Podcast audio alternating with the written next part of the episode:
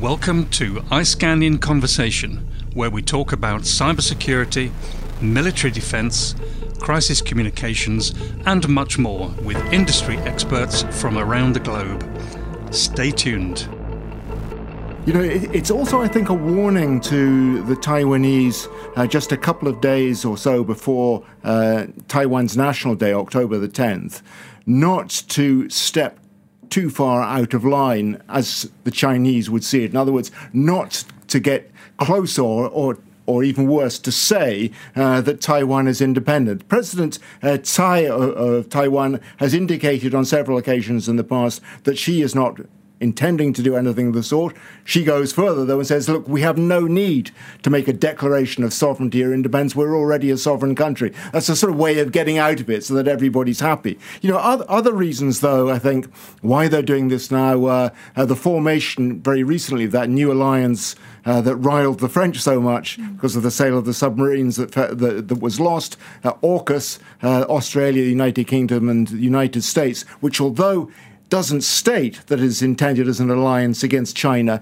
quite clearly is an alliance descend, intended to contain China, uh, particularly in the South, uh, South China Sea, but more broadly uh, in Indo uh, Asia as well. Uh, it's, I, I suppose, Beijing saying, look, you can form your alliances if you like, but bear in mind, there's going to be a price to be paid for this. Uh, our relations are going to get sour, sourer. There will always be the possibility of you getting sucked into something that you don't really want to be sucked into. That was uh, an October 5th segment from France 24 TV outlining China's increased engagement in and around Taiwan's territory as highlighted in part one. We've seen this and also we've talked about that in part two.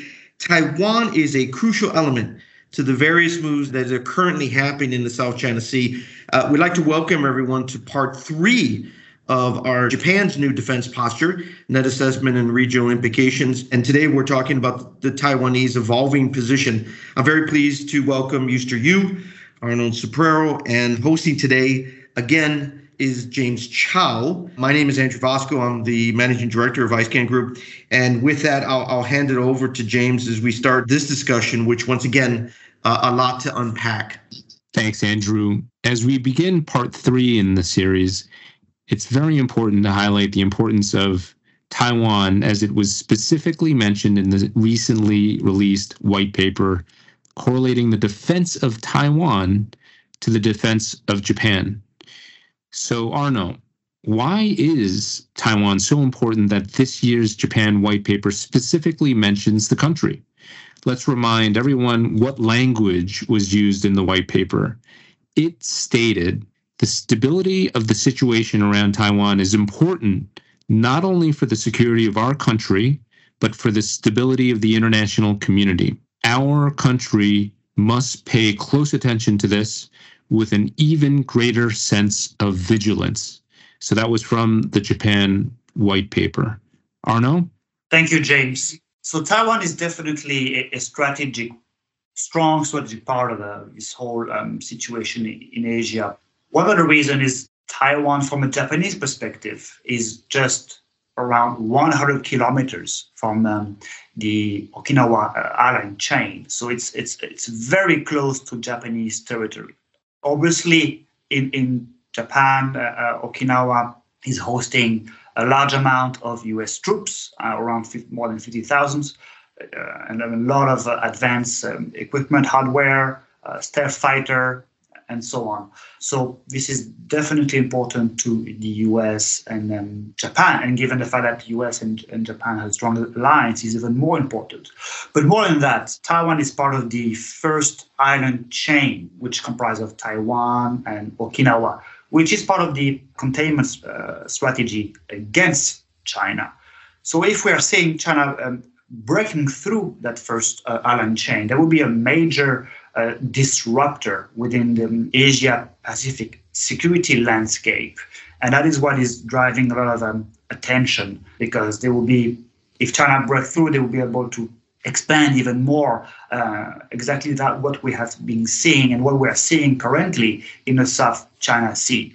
So um, on one hand, you have this uh, security issue. On your and on the other hand, you're saying may the Quad different nations promoting an open and free Indo-Pacific. So this is definitely one of the reasons why Taiwan is so instrumental to the stability of uh, Asia security. Uh, in addition to uh, what Arnold had just mentioned uh, about the first island chain and the strategic location, strictly from from Japan's point of view and strictly from the military operation point of view, uh, Japan hosts the largest U.S. forward deployment base and is a treaty ally of the United States.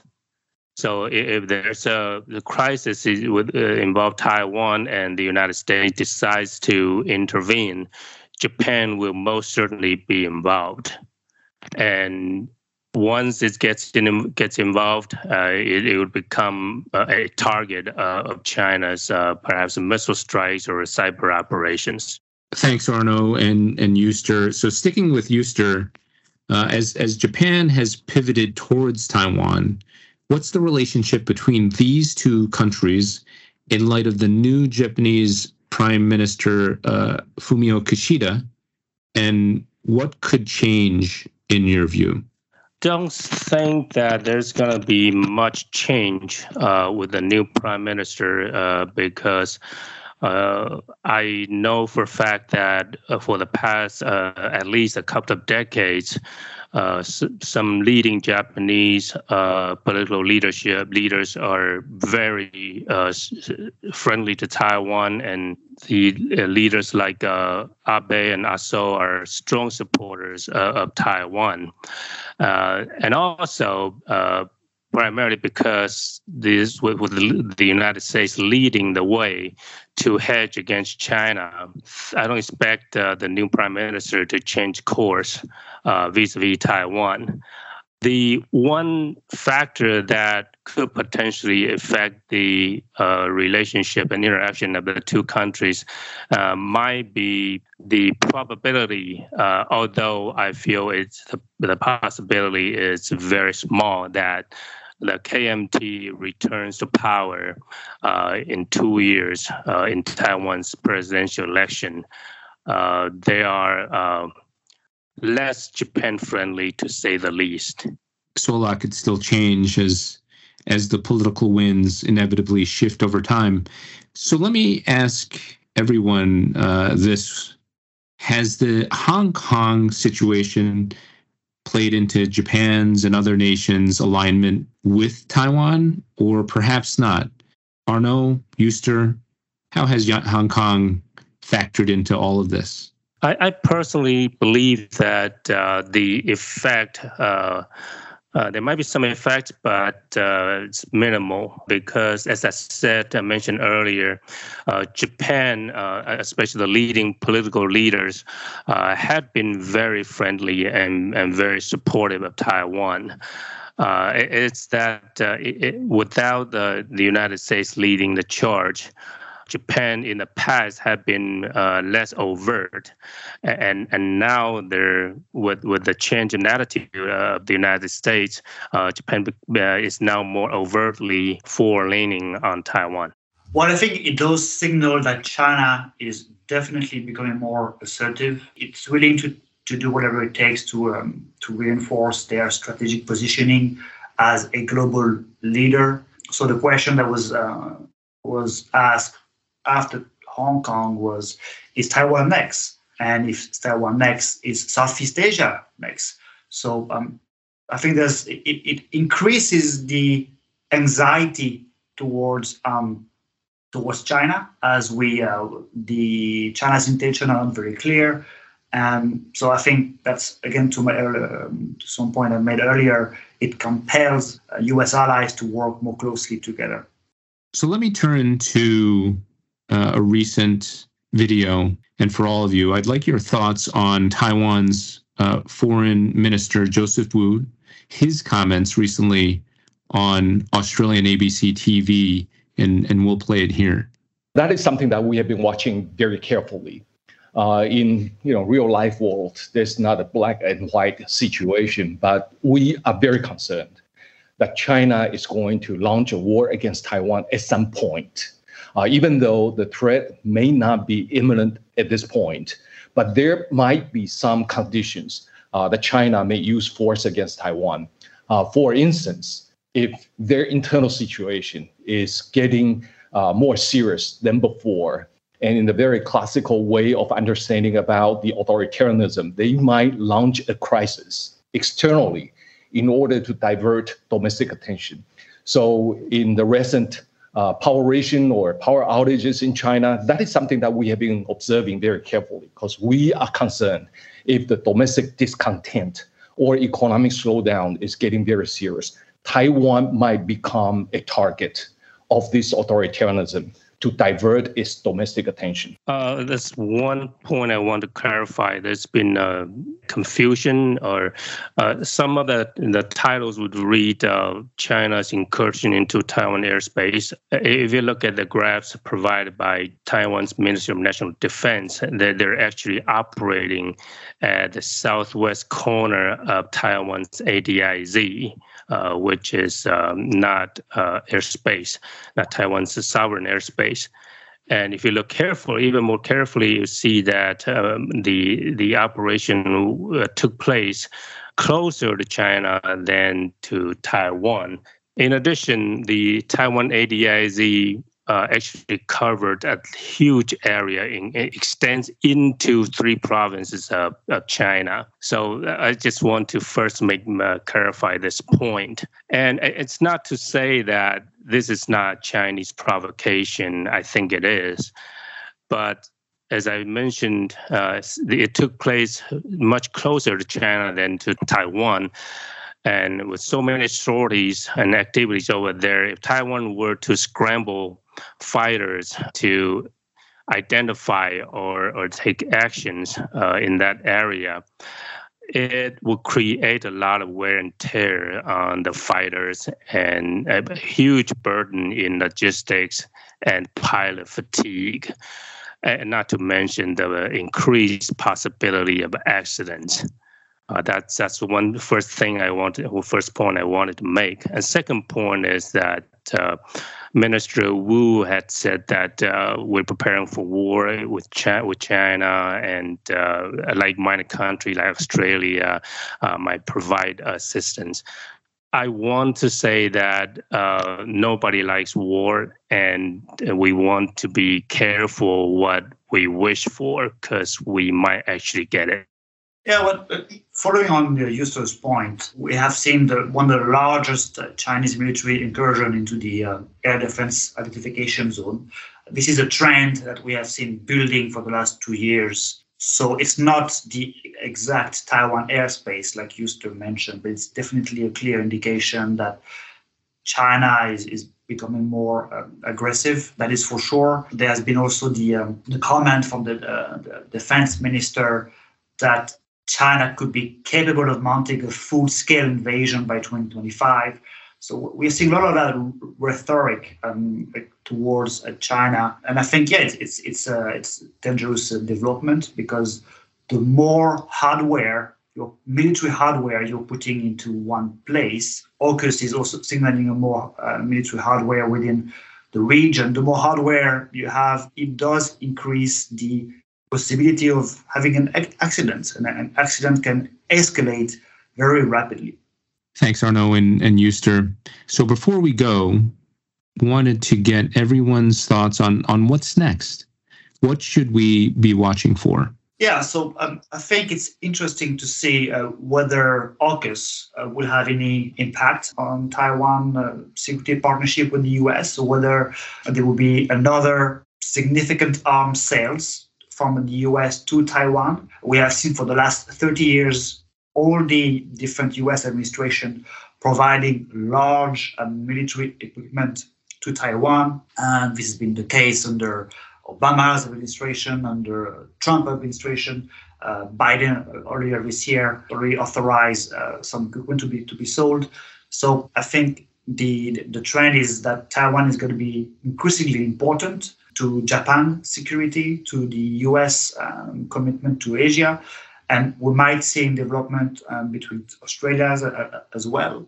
So um, yeah, I think this is the one of the key takeaways of the uh, discussion. And, and, and, just a couple of days ago, we have seen uh, Japan um, having some exercises with its first new um, aircraft carrier. Uh, it's actually it's a helicopter carrier, sorry, which has been converted to an aircraft carrier, the Izumo class, capable of carrying F-35Bs. So it, it does increase uh, Japan's capability to project its power uh, within uh, the Taiwan Strait as well. So I, the trend that I'm seeing here is we're going to see um, more and more tension around, around security and military aspect and, put in, and also more partnerships as well.